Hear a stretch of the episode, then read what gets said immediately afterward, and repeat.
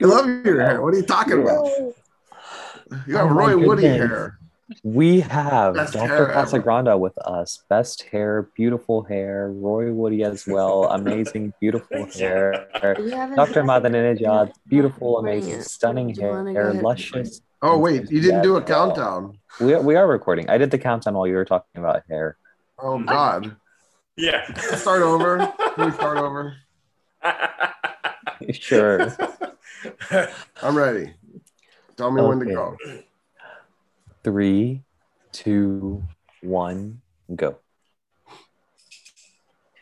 Hello and welcome everyone to another episode of R P M, the Red Peace Machine. As always, it is May sixteenth, Sunday, May sixteenth, and will be slightly stormy today. Ooh, is that figurative? Wow. How are folks doing? Susie, how are you today? I am doing uh, okay. Thank you for asking.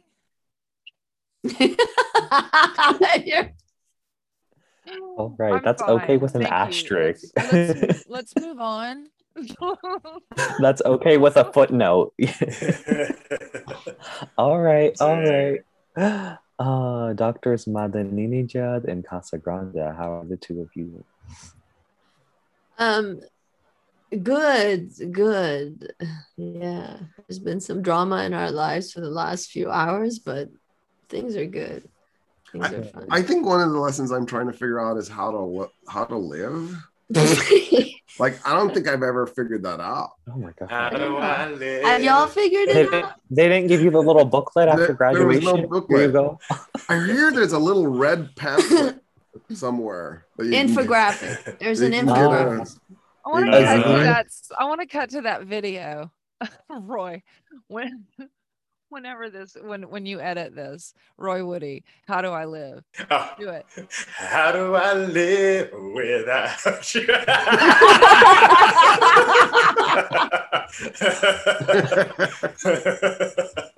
Oh, man. Beautiful. I think I think uh, that's, that's the thing, right? We've been trying to all figure out for, me for you know roughly fifty years, I think. Yeah. Yeah, it's the hardest thing. Well, okay, no, not that long. I think I've been actually trying to figure out how to live for thirty years, maybe. When did I really start? Let's be honest. When did I really start introspection? that's that's the real question. eighteen, nineteen years old, maybe. I think that's when I probably really started questioning what the fuck was going on. You know, and and and by way of music, not not I think that was my my jump in was music, mm-hmm. and then and, and well maybe books, you know, like Where the Red Fern Grows, stuff like that, and you know that got me in touch with my I guess oh that's why I feel this way about that. Um, For me, it was Dune. D- well, mine was Jaws. Okay. I was about oh, seven. oh, oh, we're Roy talking Woody. About that? Roy Woody. Do that you have any shining. advice for seven-year-old Susie Sheeler watching Jaws for the first time and coming into her awakening? That is your life advice. Oh, stay out of the water. Yeah. Just stay out of the water. You know, to this day, I don't like swimming pools. Yeah. Make sure the water's clear when you before you step in. So I can see it coming? What? Uh-huh. The water is never clear on the Texas coast, Roy Woody. No. What are we doing? I, I love I when people...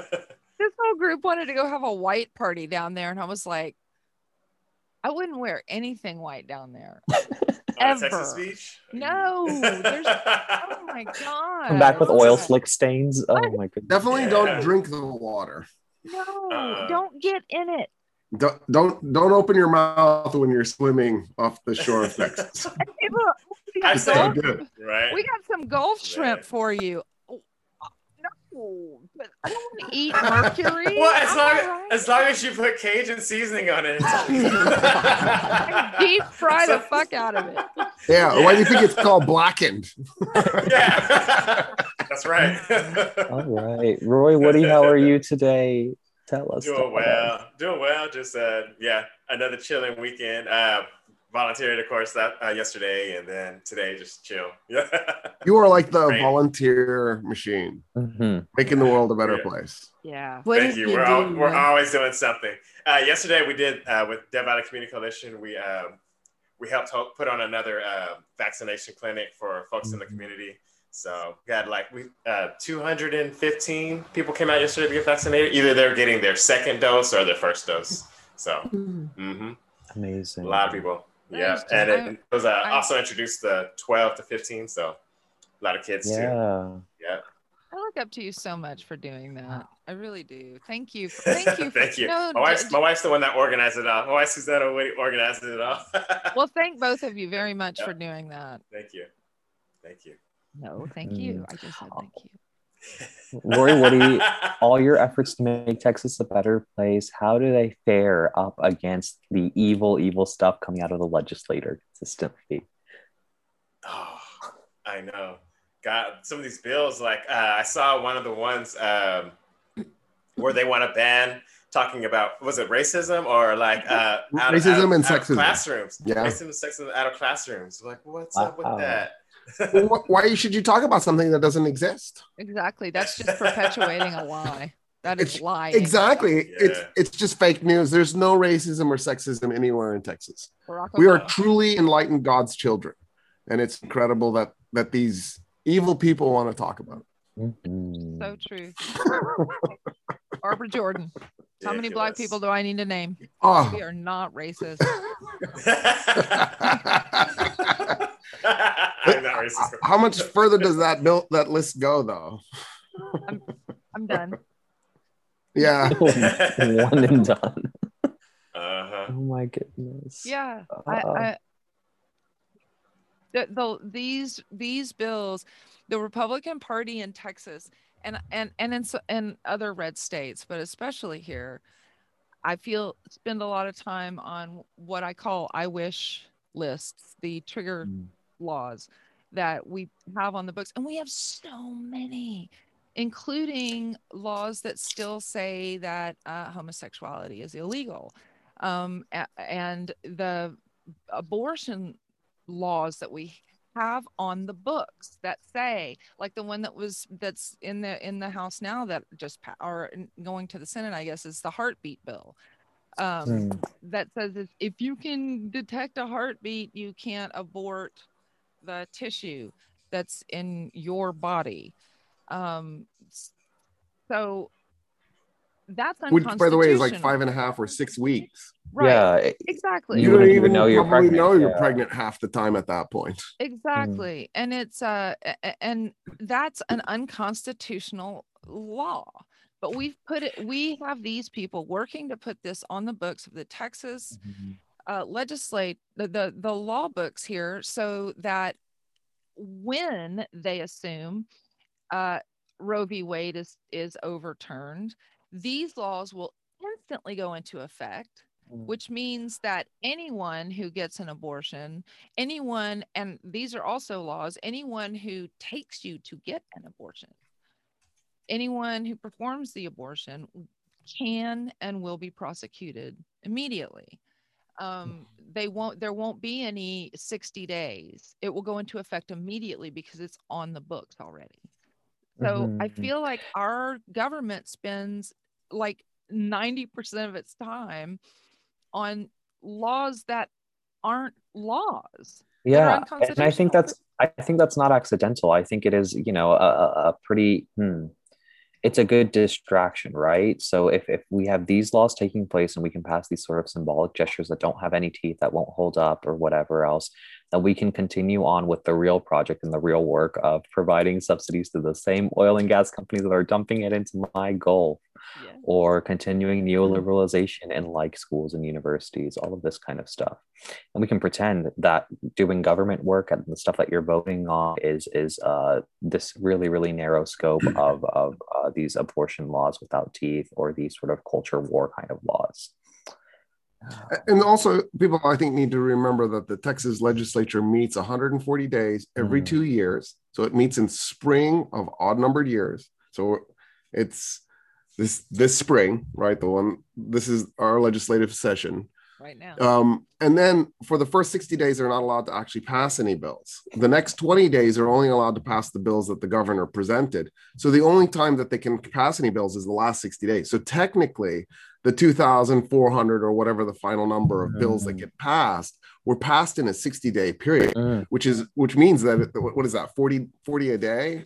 Now, it's true that they work twenty-four hours a day in that last sixty days, especially the last ten, because, right, they're trying to knock all, all the bills out that they can, and they they run out of time. So, you know, if there's ten bills, I'm making this number up. There's ten, they've they've knocked out thirty bills that day. There's ten left, but they've got five minutes to do it. They're just rushing through and trying to get them passed. And of course, there's no time to read all the bills. So, so the way that they know what bills to pass is the lobbyists come by and hand them lists. This is yeah. what my, mm-hmm. my client would like to see you vote yes on, vote no on.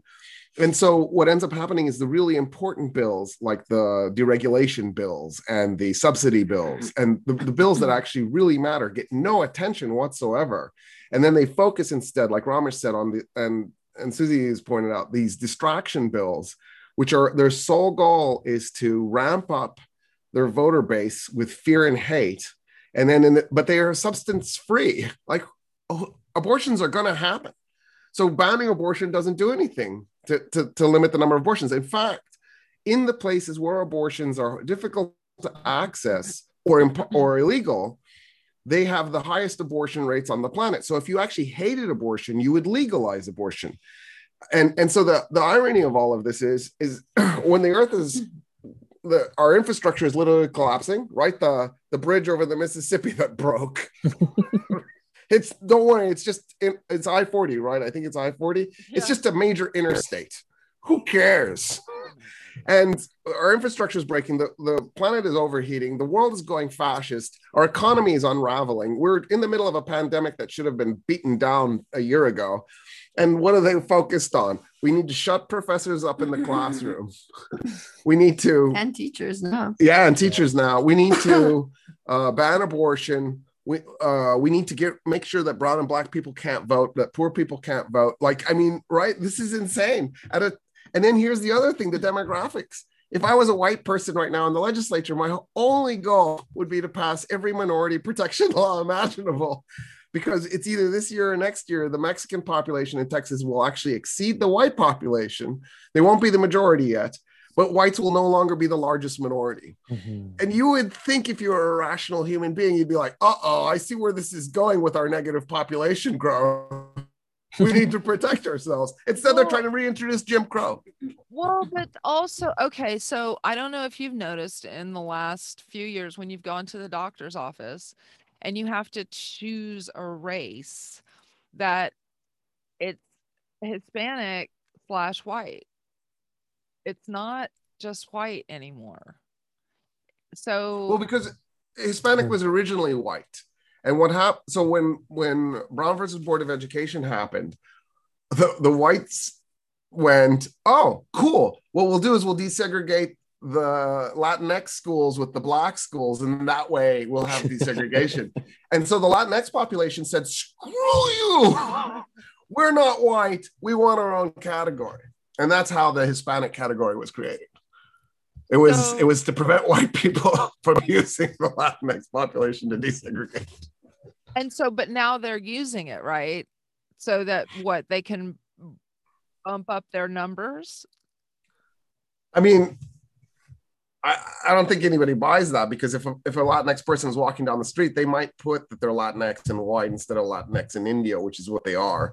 Almost certainly, right? I mean, obviously Argentinians are white, but but you know, like Mexicans are Indio. They're mestizo in Indio, um, and but but the majority of Mexican Americans put Latinx and white, because they're aspiring right. to whiteness. They want that that that privilege. But when a white person walks down the street, they don't go, "Oh, look at that white dude." Yeah. You aspire all you they want. They do.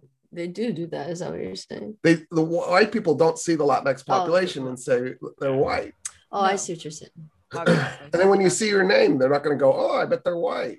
Rodriguez, that's a white name. Yeah. Roy Woody, how are you feeling in hearing this?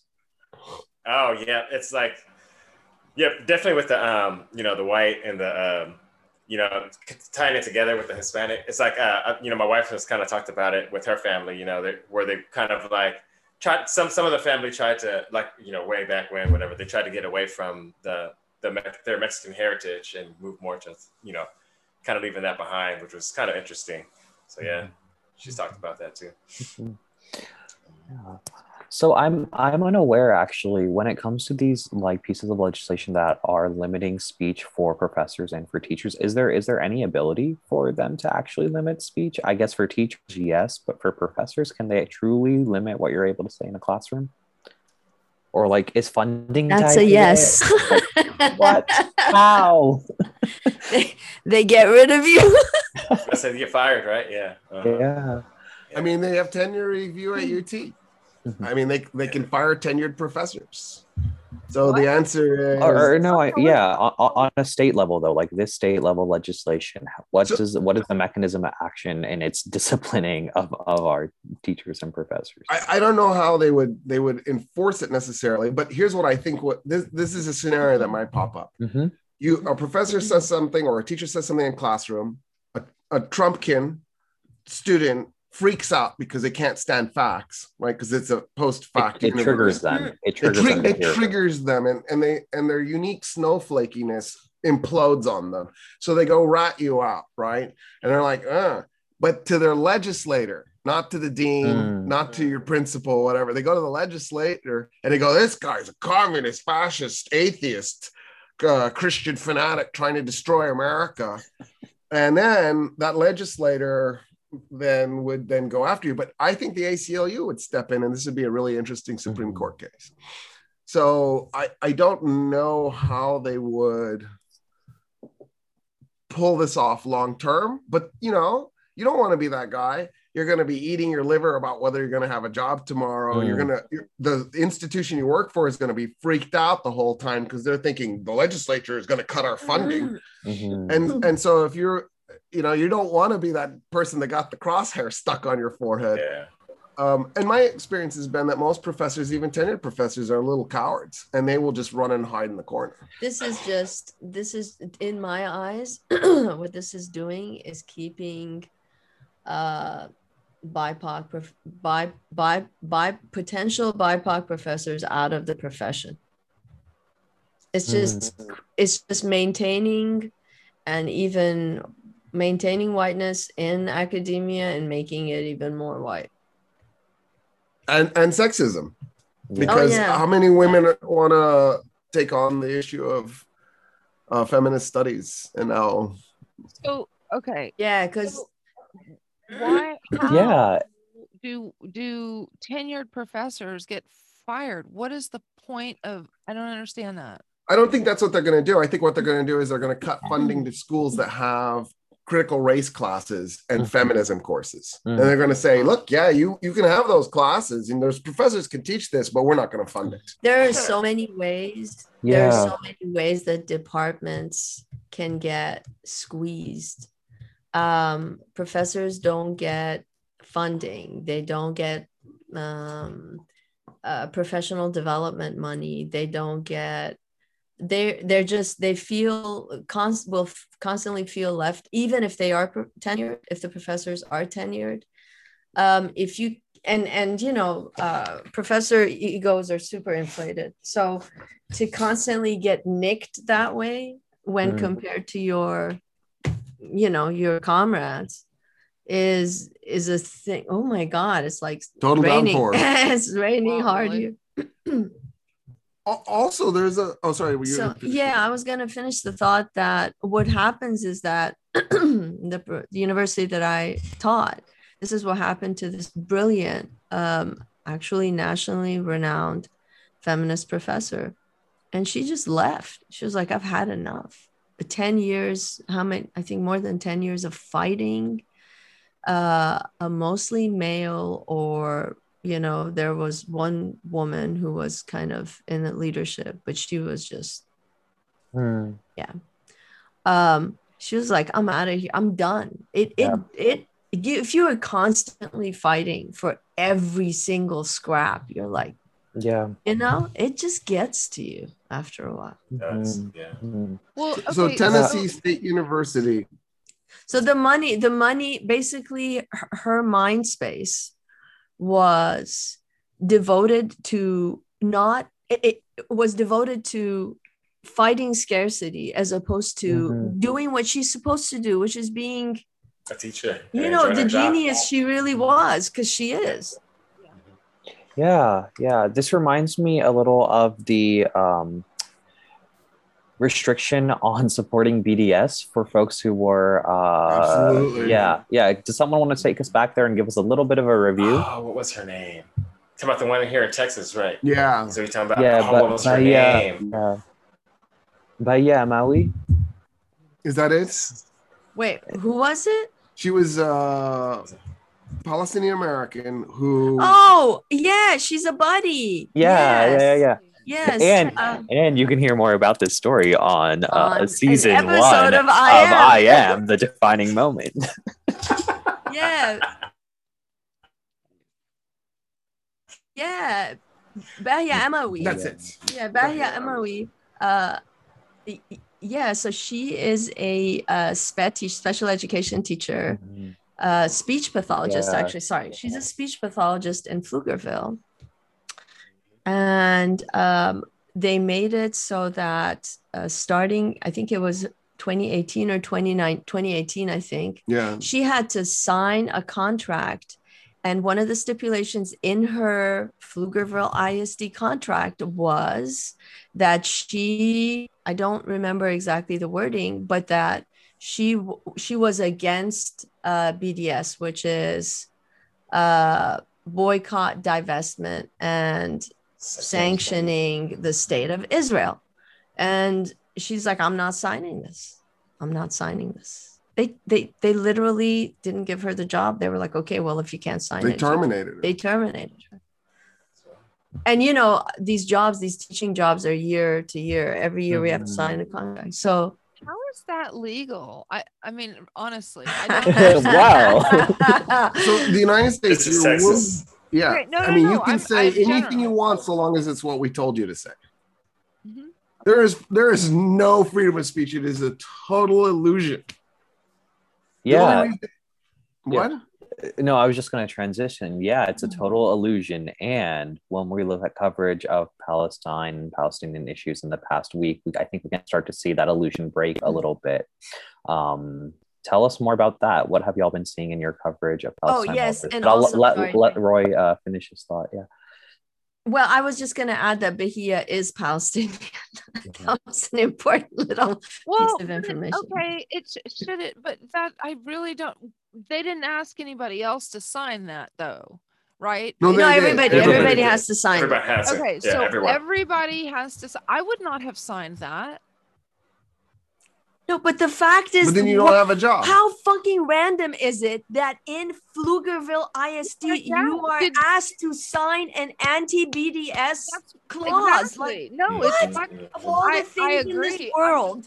Do you do you know it, do, of of other school districts in Texas? Were all school districts in Texas? Was this something they did, or was this just randomly Pflugerville? I mean, yeah, I understand the I, point. I I'm just wondering if this was a is was this a, it, like it a was not randomly Pflugerville. It was one of these these these pieces of legislation. What did you call them? I wish legislations, right? Oh, it was okay. one of these. Mm-hmm. So, in order to have a contract with, I think, public school districts in the state of Texas, you had to publicly like disclaim that you would not participate with B D S in any way. Jesus Christ. I mean, think about that. Yeah, the restriction on free speech that way. Corporate speech is okay. Uh, spending of funds is free speech and free speech protected, but apparently not B D S in this context. Until, of course, the the courts found in Bahia's favor, yeah, right? They voted in Bahia's favor. Mm-hmm. Absolutely. And so did she, was she reinstated? Um, yes. And did she go back to work, or did she say no? Yes. Yes, she did.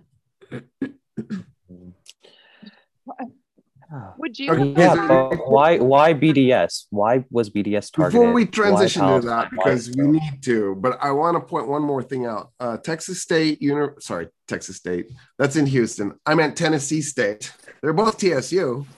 Right. Um, Tennessee State University just did an audit of itself, of its finances. And for the record, it's an H B C U, just like T S U in, in Houston. So um, both T S Us are H B C Us. Um, and what they found was they were missing, you ready? After over fifty years, one half billion dollars. They were missing five hundred million dollars of funding over the course of a fifty-year span of time. I mean, that's not a small chunk of change no. for a school that size, obviously. And here's what happened. So when, when Brown versus Board of Education went down, basically it now became unconstitutional to have state funding go in a different amount for white schools than black schools. Mm-hmm. So what the state legislatures did in the South, because we got to remember most H B C Us are in the South, mm-hmm. not all, but most. And so what the state legislatures did in the South was they created, they made, they figured out a way to create the most racist criteria for funding the schools so that they would dis, they would end up underfunding the black schools anyway. Mm-hmm. And so now, now the question is, how many more of these black schools were cheated out of funding from the state in, in this racist manner? And, and, you know, like this has been going on. Brown versus Board of Education was nineteen fifty-four. This has been going on for for decades now. And so that the fact of the matter is, is something like the, what the state legislature is trying to pass now, that's normal operating procedure for the South. This is what the South does. The South is yeah. all about crushing freedom of speech and, and attacking Black and Brown communities. Yeah. This is our legacy. Nothing has changed. We still have a bunch of Jim Crow assholes. So the legislature, the legislation that was going through, uh, I don't know if we talked about this. I'm having I'm having a deja vu moment. The legislation that was going through, I think I just talked about it in my classroom. So stop me if I we already covered this for the to to create the Jim Crow voting l- laws in Texas. We're talking about purity of the vote. Purity wow. of the vote is right. the language that's in the eighteen seventy-five Constitution that was implemented in a coup d'etat in eighteen seventy-six and, and, and then was used as the justification for creating things like the all-white primary mm. in nineteen thirty-five. Yeah. And so so, so the, the reality is, is they're going back to old Jim Crow language mm. to, to implement this. Now, they pulled that language out because a Democrat stood, stood up and said, you do realize this language is extraordinarily racist. Which is why? No, Leave it to I the didn't... Democrats to care about the language used rather than the substance of the. Uh, yeah. Pass the law. Well, holy crap! Are you sure you want to be wearing that? Holes in it? Yeah. Take the hood off at least. But I loved what the guy said in return. He was like, "Oh no, I didn't know that. That's unfortunate." Yeah. I didn't mean to openly be racist. Whoops. Whoops. Going back to you said what you said, you know, about substance uh, over the actual over actual word. Um, I, I feel like the Republicans actually know what words do mean, and they use them very effectively. He knew what that word meant. Whoever yeah. wrote that speech knew what that word meant. They used them. That's an all dog whistling. Yeah, totally. Especially because there's the whole purity of the white race legacy that, that the, the, the South holds on to. So purity of the white race, purity of the vote, like it's loaded. They know exactly what to say to to send us off. They know exactly what yeah. to say to get their base riled up, and we are we react. Oh, you can't. Did we talk about your eighteen seventy-two article that you found, Ramesh, where you where it said what what's with all these vagrants living in Austin? Oh, I don't know if we talked about that. No, yeah. I don't think we did. So, so when you sent that, my mind popped, because you have to remember that the Reconstruction ended in eighteen seventy-six. So this is four years before oh, Reconstruction wow. ended. And so what happened was Black people were pouring into Austin. So Austin is the only major city in the United States with negative Black population growth.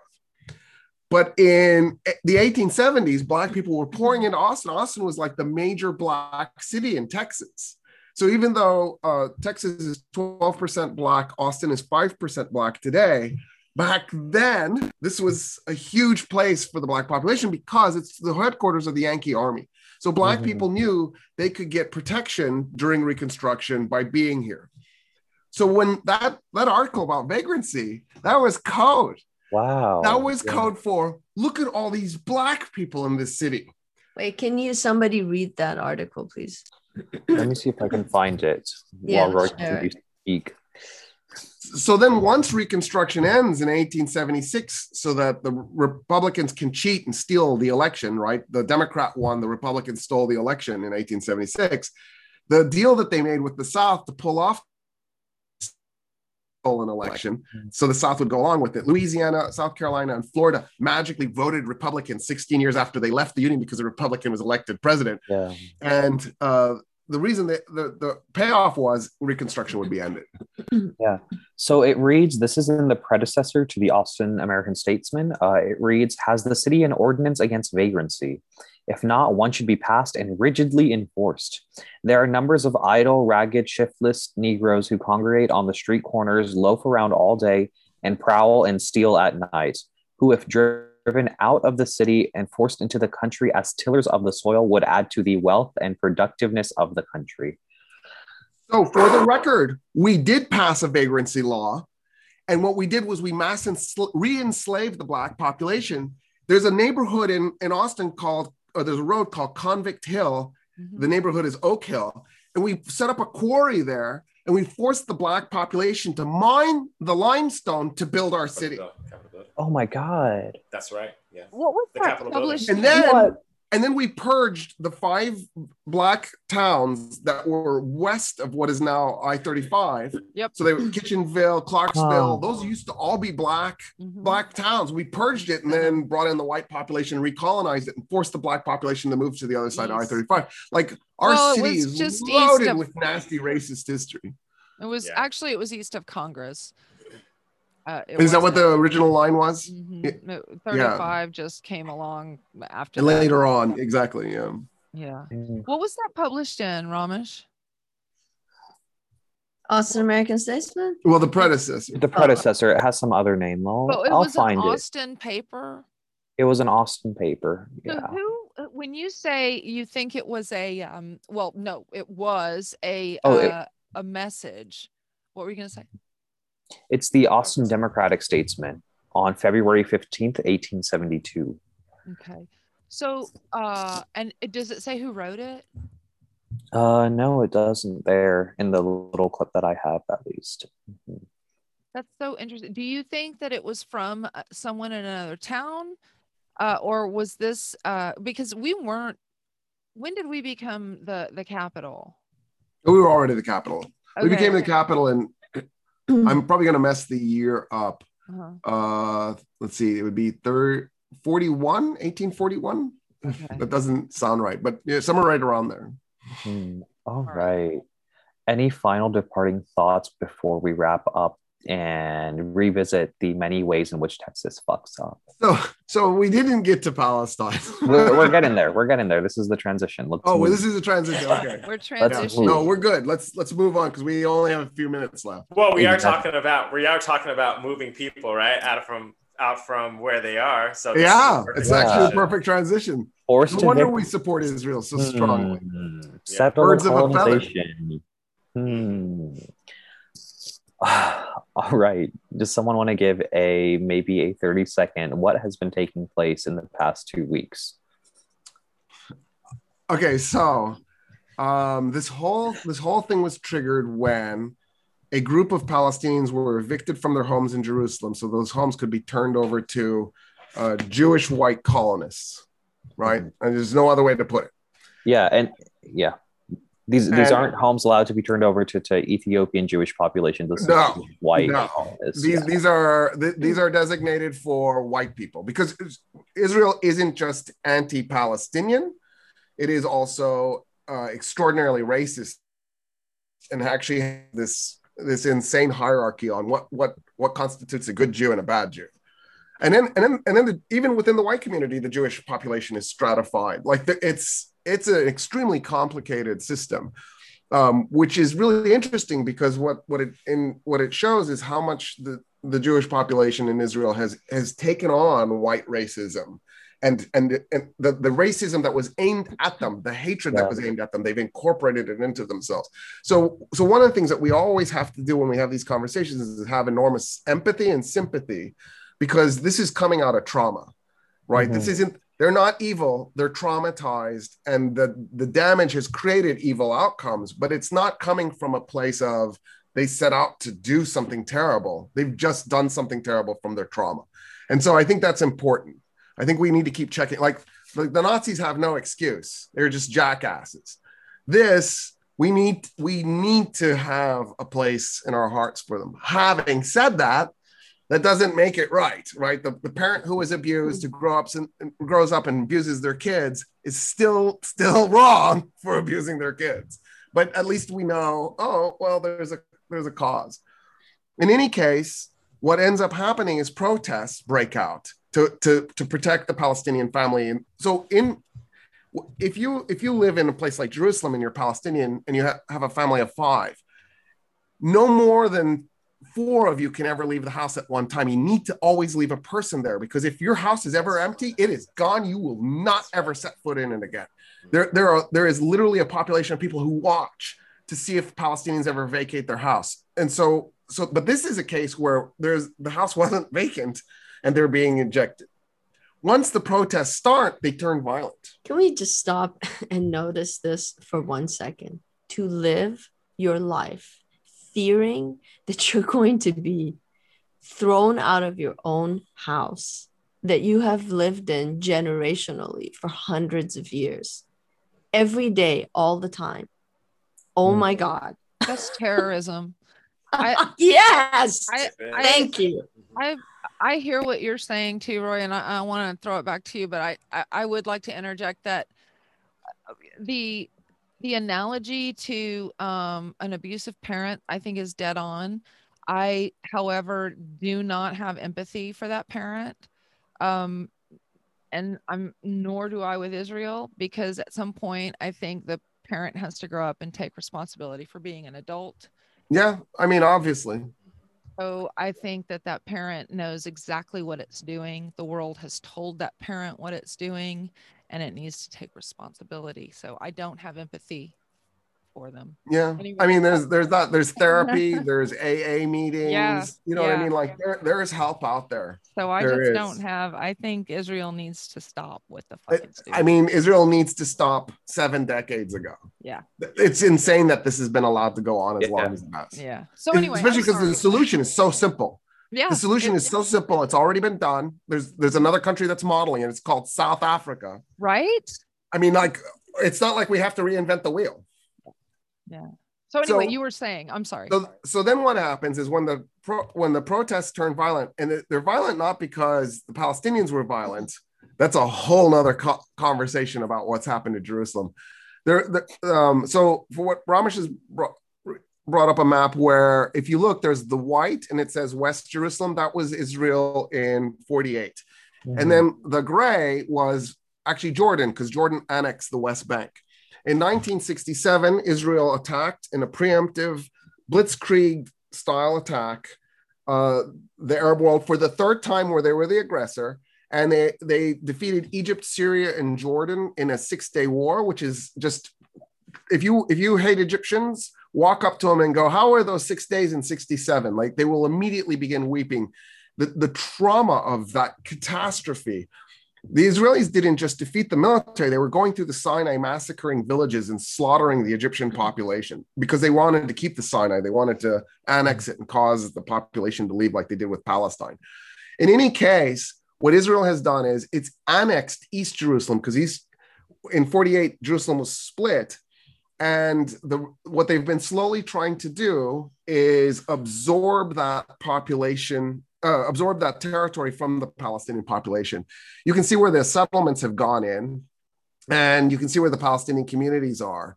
And wh- um, what what they've done is they've done this to the whole West Bank. Like if we had a West Bank map, there would be these little pink splotches all over the place. What what what the West Bank now looks like is a giant um, Swiss cheese, Swiss cheese, yeah. or or I think skin blemish. I, I just see like a rash, and uh, and and and it's untenable. It's not a usable territory. Like the people who talk about this two-state solution are are hallucinating.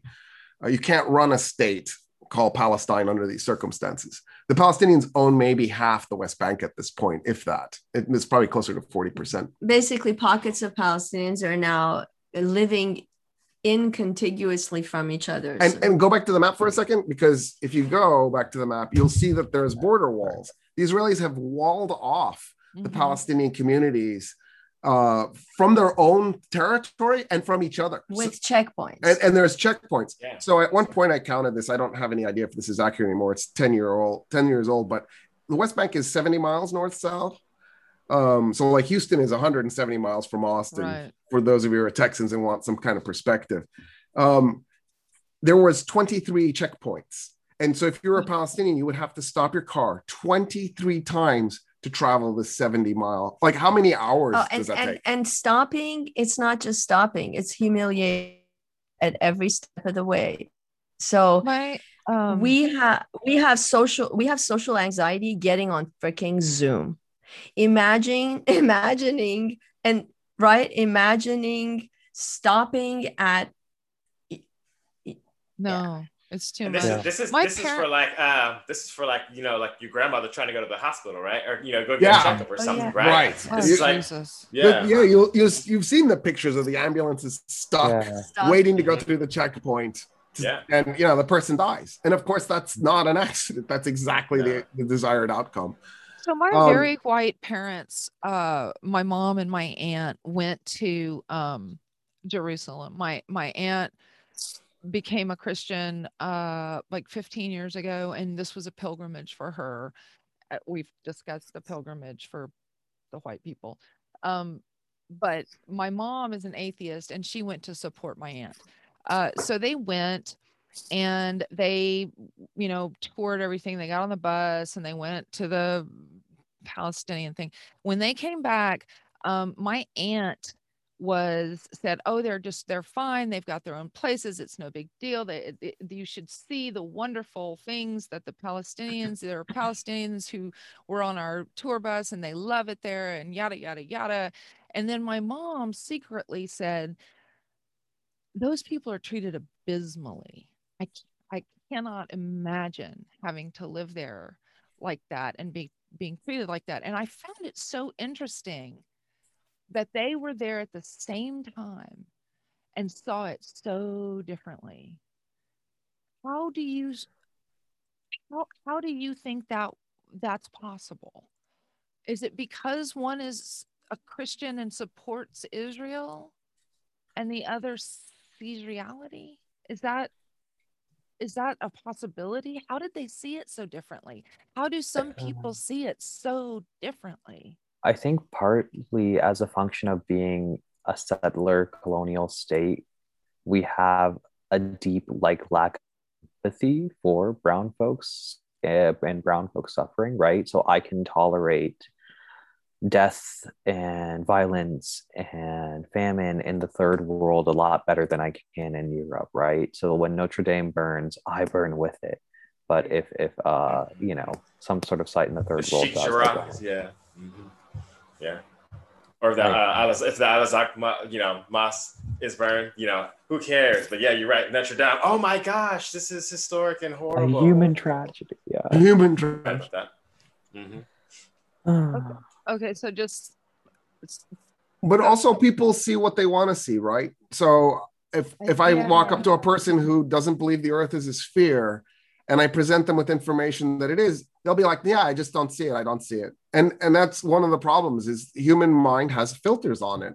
And people who are unwilling to re-examine their belief system will have those filters up all the time. Yeah. It was, yeah, it was shocking to me that that it would be so different, that it, that two people who are so close could see something. This is a, this is a problem law enforcement has. A car accident will happen, and they'll find five witnesses, and one person will say, "Yeah, it was a semi that hit a mm. red car," and the next person will say it was a motorcycle that hit a scooter, and the cops are tearing their hair out, going, "Oh my God, were you at the same location at exactly. the same time? Who are you?" That's a good and, point. Uh, human it's, memory and testimony sucks. We are sucks. terrible about it's it. Awful. And it's because we have filters up mm-hmm. that are constantly deleting information. And so that completely explains the bullshit we're in right now with. Absolutely. And then the other thing is you have to be looking in the right spot at the right moment. You know what I mean? Like, it's complicated. Yeah. So yeah. not only do we have these filters up, there's there's the whole chance part of it too. So after the protests break out, Gaza. So if you look on that map that Ramesh has up, right where it says Amman Mediterranean, there's a little itty bitty, teeny weeny gray strip. That's the Gaza Strip. Um, if you if you're an Austinite and you put the very southern tip at the southern tip of the city of Austin, the northern tip is Round Rock, but but it's skinnier than Austin. So it's a population of a million and a half people on an area less than half the size of the city of Austin, and they have to do everything there. They have to do all their agriculture, all their industry, because they don't have any access to anything else. They're under a blockade. Their yeah. economy is being crushed. They have forty percent unemployment. And the only way they get goods in, including things like cars, is through tunnels that they build into Egypt, that the Israelis and the Egyptians keep blowing up. So the Gaza, the Hamas decides, we're going to fight for those Palestinian homes in Jerusalem. And they begin launching rockets into Israel. So as a general rule, um, most uh rocket fire from the Palestinian population into Israel is completely ineffective. It's it's just a symbolic terror gesture, right? The goal just is the to Iron Dome, right? Yeah, well, and even before Iron Dome. So Iron. I think people get confused. The rockets today are much bigger than they were, say, twenty years ago. The rockets twenty years ago were, were not any bigger than your hobbyist rocket. Mm. And so, like, the odds of it even hitting something was low. Now today, the Palestinians have bigger rockets because they've decided to fight harder. Well, they have the wherewithal to fight harder. Um, and and so once that happens, Israel goes, we're going to go to full-scale war. And whenever Israel does that, what'll end up happening is Israeli casualties will be like ten and Palestinians casualties will be like one thousand. And one of the patterns that you will see time after time after time after time is the Israelis will do this right before an election. Whoever the prime minister is will attack Gaza and, and slaughter Palestinians and then get reelected. So, for the background, the, Israel has just had four botched elections. They've yeah. all ended in a stalemate. They can't form a new government. So even though Netanyahu is technically in charge, in reality, he's not the legitimate ruler because he hasn't won an election for the yeah, term he's in. He's, he's, he's just the de facto ruler. He's a fascist. What was going to happen the day after the property was being seized in Jerusalem? You ready? A group of conservatives, some liberals on the left, and Arab Israelis. Israelis of Arab ethnic origin had enough votes in the Knesset to form the government. So had this land not been seized in Jerusalem, the next day, Netanyahu would have been out of a job. There would have been a new prime minister of Israel, and there would have been the first Arab coalition government in Israeli history. And so the timing is like, if you believe in coincidences, oh my God, do I have some amazing land for you? Just southeast of Houston, about one hundred miles. I would love to sell it to you. It's very wet. Um, so, beautiful, clear water. You can see that shark coming right out. Yeah, it's, and it's a bull shark. It's a bull shark. So um, in any case, this whole thing erupts. And then to add a whole nother level, which is mind-blowing, whenever the Israelis massacre Palestinians in the past, you might get Arab Israelis, Palestinian Israelis, to protest. They might go into the streets and hold up signs. What's happening now is Israelis, Jewish Israelis, are now hunting the Arab Israelis.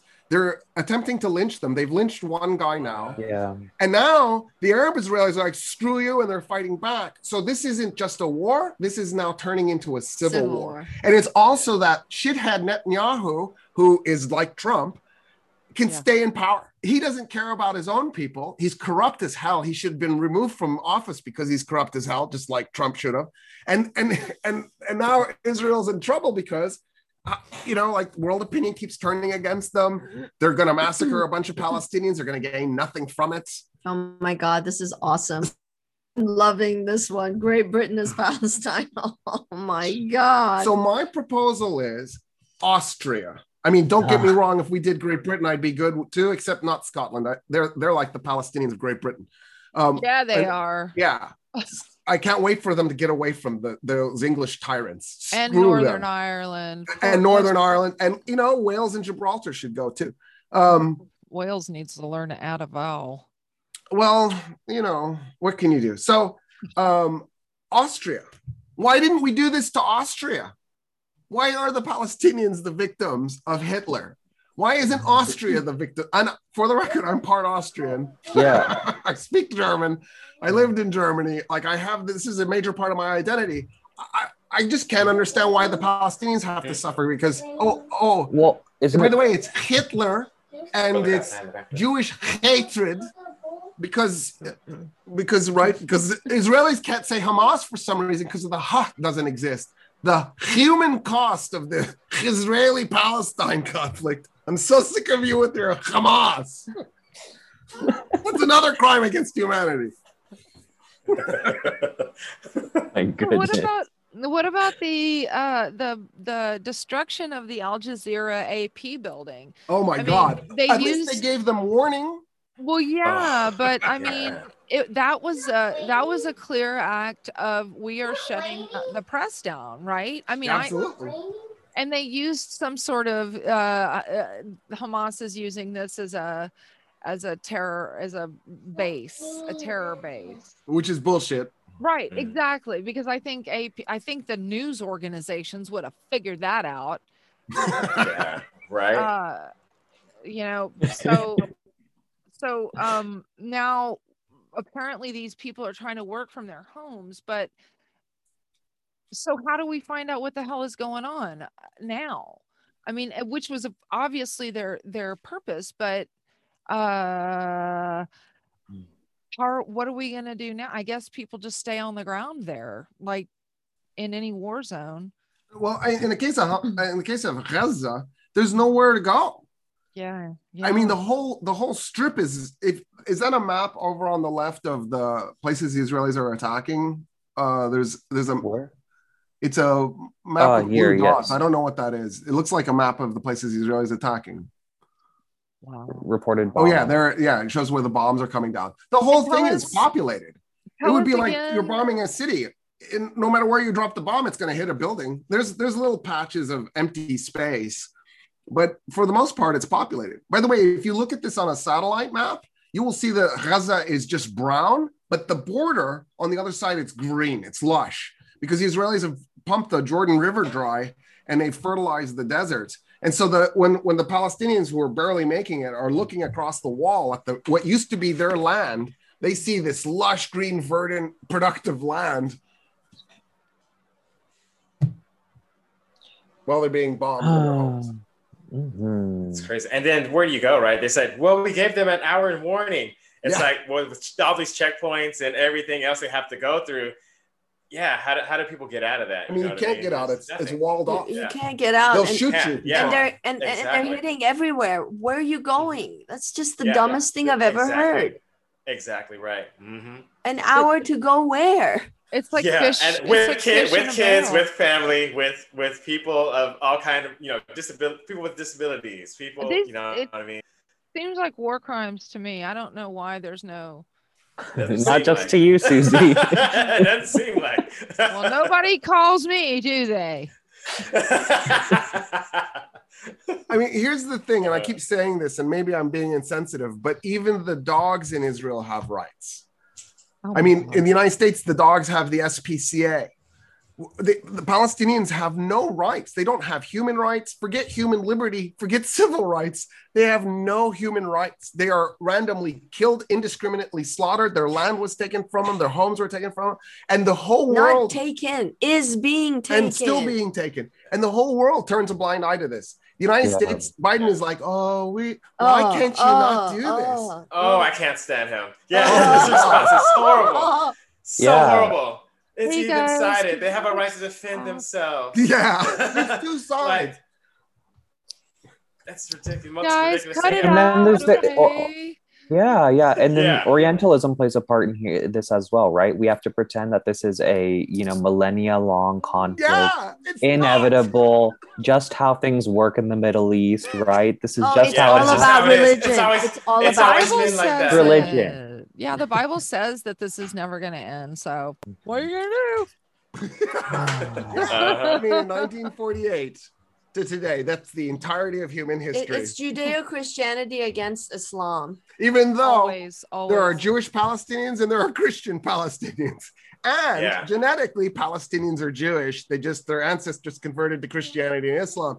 So that's the level of the anti-Semitism involved here, is that actually convert Europeans are murdering the actual genetic descendants of the Jewish population to steal their land to create white colonies in the Middle East. Yeah.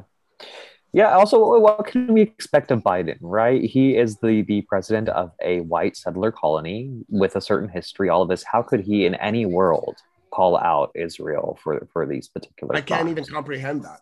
What would that look like? Well, he's a, he's a Christian himself, so would it look like South Africa? Well, outgoing John Kerry did it. Hmm. Carter has done it. Yeah, but as an ex-president, I understand, but it's fucking time to step the motherfucking hmm. up. I want to point it out, is. It really even is. Though Reagan didn't want to do this, and he's recorded calling Africans monkeys. He, he talked, well, there's a recording with Nixon where Reagan says those monkeys, even though that's the case, he did finally, after a lot of browbeating and pressure, st- decide to go ahead and, and do the anti-apartheid work, um, even though he was a deeply profound racist. So even if Joe Biden really does truly in his heart absolutely hate and wish all Arabs would die, maybe he could still stand up and be at least as good a man as Reagan. Mm. Yeah. All right. We, we, so have like, we have like I, uh, Ayanna Pressley even gave a good speech uh, in Congress. We're talking about, hey, you know, we need to look at this funding that we're giving Israel, and, and you know, put this on the table. You know what I mean? Everyone if should watch. Do- I think we should. I think we should call the show at Roy Casagrande heroizing Reagan. Yes. That's true. Yeah, yeah, yeah. or, or either that, or I'm letting Biden know what a scumbag he is right now. Yeah. Mm-hmm. Exactly. Sooner or later, right. Reagan Sooner. One, Biden zero. By the way, it took crazy browbeating and pressure from the Republican Party to get Reagan to do it. So, just for the reg- record, Reagan did it, kicking and screaming the mm. whole way. Mm-hmm. He really yeah. wanted to back the apartheid government.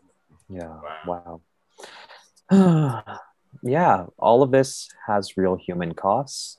One in three refugees worldwide are Palestinian refugees, um, and the cost is borne by, you know, other countries in the Middle East for the most part, right? It's not like this refugee. I, I hate all the rhetoric around the refugee crisis in Europe. What are y'all accepting? What, five thousand, ten thousand, debating over two hundred in the United States annually? What? How many do we accept? Well, there are some states in Europe that aren't complete douchebags, like Germany and Sweden, for example. But look at the numbers, right? Compared to Turkey or Jordan. Well, so, but you got to remember, Turkey's a lot bigger than Sweden. So ten percent of Sweden is now refugee. Not what is what is Turkey's population? It is definitely not ten percent of Turkey that's refugee. Yeah. So, yeah. But Turkey obviously is a lot poorer than Sweden. So it's remarkable that's, that that Turkey has let in as many refugees as it has. But what choice did it have? In yeah. the case of Sweden, they're so isolated. The fact that they've let in a million refugees is really something. Mm-hmm. But you're right. Like, what about Britain and France and the United States? There is a town in Sweden of sixty thousand people that's half refugee. It has thirty ref- thirty thousand refugees. Um, that's-, that's more refugees than from Syria and Iraq that the United States and Great Britain combined have taken it. That's incredible. Oh my God, that's tragic. It's one town in Sweden. So there are some states on earth that aren't complete shithead countries. Um, but most of them are, you're right. And and places, I think Turkey now has the highest refugee population. Is that what this chart is that you're looking at? Uh, right now it's sorted by refugees per thousand, but now it is sorted by refugees in total. And yeah, Turkey at like number one. And then million. Of course, Jordan, which is like what, two thirds refugee? And yeah, I, I think these That's numbers also don't count uh, descendants of refugees, right? Because now you have second, third generation refugee folks as well. Mm-hmm. Oh, wait. It's oh, it's, it's per thousand. Per thousand. Yeah. Okay. Well, but right I think now, that, that yeah. I, I think they must be including. So look at Germany. Look at Lebanon. Look at Jordan. Yeah, that's incredible. Yeah, yeah. So who's at the, the end point? Of the day, who's the you're point? Right. Germany just isn't carrying its weight. But then look at the United States. Zero I mean, point eight four. Who's the I mean, point eight four? Thank God there's a China. What? Who's the point eight four? Point two two. Thank God there's a China.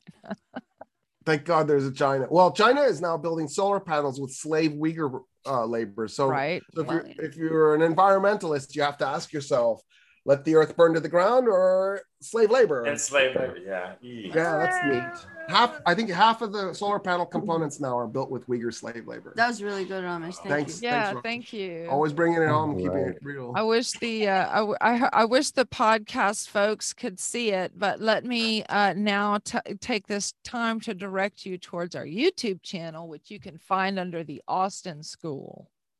Mm-hmm. You go. go to youtube dot com, search the Austin School, and you will find the Red Peace Machine and its many episodes. That's right. All right. Final parting thoughts, y'all. May sixteenth, stormy day, stormy topic, and we'll see how things settle. Mm-hmm. Bring an umbrella. Yeah. Bring an yeah. umbrella. Bring an umbrella. And your rain boots, because it's going to get musty. It is. You almost uh, said and musty. And musty. Hey, and I musty. hate that word. Yeah. No. Uh, That's man. my final thought. Don't use the word musty or moist. Don't like it. Yeah.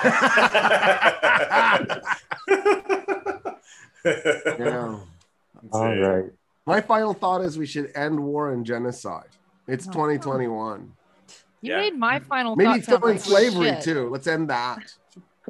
Yeah, end war, genocide, and then end war, genocide, and also just the standing around and watching it happen. Yeah, that's mm. also really bad too.